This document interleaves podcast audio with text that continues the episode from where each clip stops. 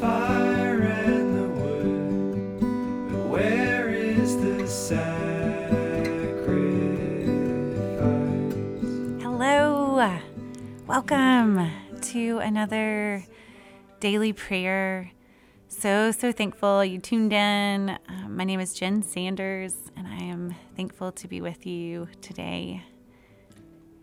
It's amazing how the Lord, the King, the ruler of all, continues um, to draw near to us and want us to draw near to Him.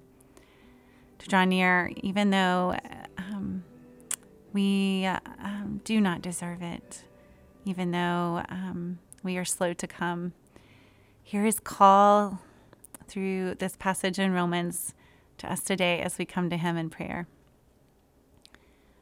The Spirit helps us in our weakness, for we do not know what to pray for as we ought. But the Spirit Himself intercedes for us with groanings too deep for words. So we are moving into this historical Holy Week, um, remembering um, Christ um, coming to um, Jerusalem and ultimately the cross, and then this gorgeous, beautiful um, day, season of his resurrection.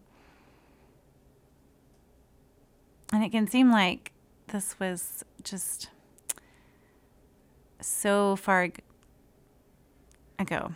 And it and it was in one sense.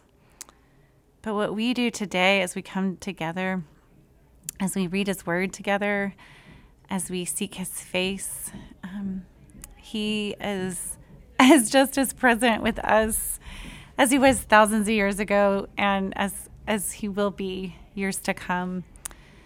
Um, so let's read, come, pray, particularly today for a gentle and lowly heart. One that is really ready to see ourselves as we are, see the needs that we have, um, not only because we're limited as humans, but because um, we need a Savior.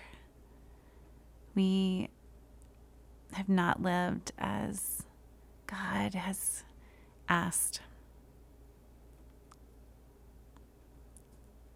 So, Lord, we do, we come, we pray, we ask that you would move our hearts, our very beings, our bodies, minds, souls, that you would help us um, to approach your throne time with you with great humility. And where we struggle with that, where that is hard, um, would you um, let that grace abound to us? But open our eyes, not that we would be afraid of what we would see in ourselves um, and run, but open our eyes that we can fully see our state, the state of mankind, and run to you. We receive this word um, from First Corinthians, um, from your mouth, Lord, this letter that Paul wrote um, to those in Corinth about your cross, about our hearts as we come to you. Here's the word of the Lord. For the word of the cross is folly to those who are perishing, but to us who are being saved, it is the power of God. For it is written, I will destroy the wisdom of the wise, and the discernment of the discerning I will thwart. Where is the one who is wise? Where is the scribe? Where is the debater of this age?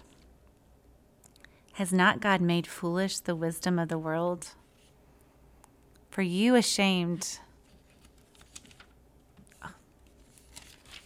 For since in the wisdom of God, the world did not know God through wisdom, it pleased God through the folly of what we preach to save those who believe.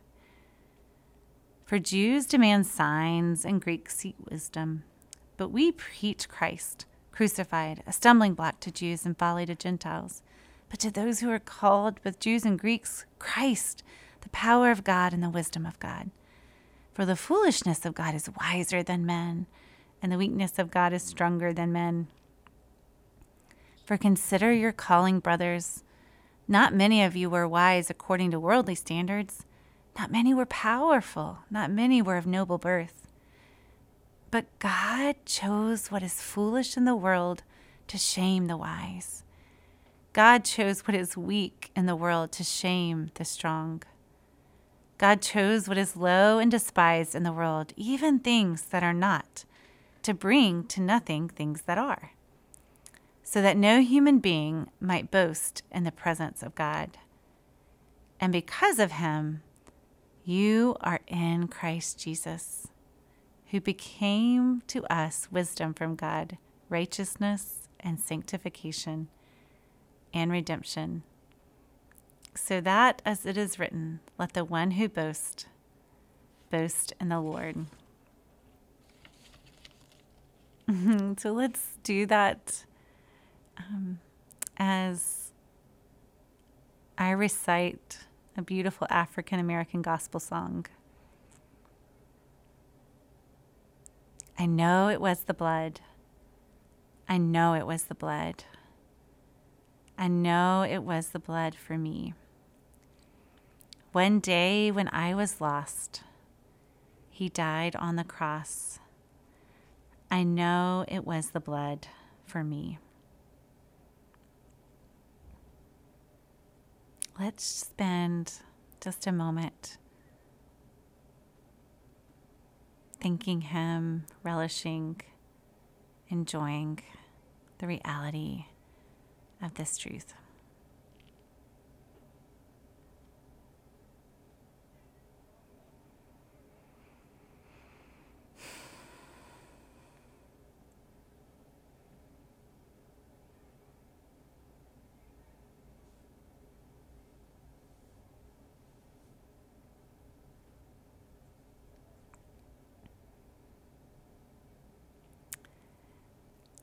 Yes, we continue in this day. We go to sleep if this is something you're listening to at the end of the day. Um, we return to work or go home um, without shame, without guilt, um, relishing the reality of the cross and what it means for us in our world. And as we close today, join me in one final prayer of a gentleman who lived a thousand years ago, Francis of Assisi. Join me in praising this God who has suffered on our behalf and who's worthy of all our praise. Now, to God who has suffered so much for us, who at once has given us so many good things, and will yet give us much more. To this God, let every creature who is in heaven or on the earth, in the sea or in the depth of the abyss, render praise, glory, honor, and blessing. He is himself our virtue and our strength.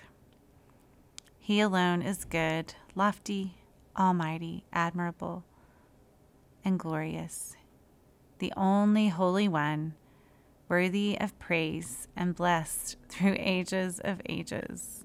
Amen. Amen. So thankful to get to pray with you all today.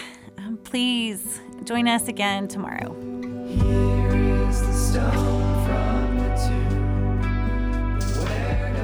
Thank you so much for spending this time with us as we learn from Jesus how to pray together. For more information about Redeemer Presbyterian Church, please visit us at redeemerws.org.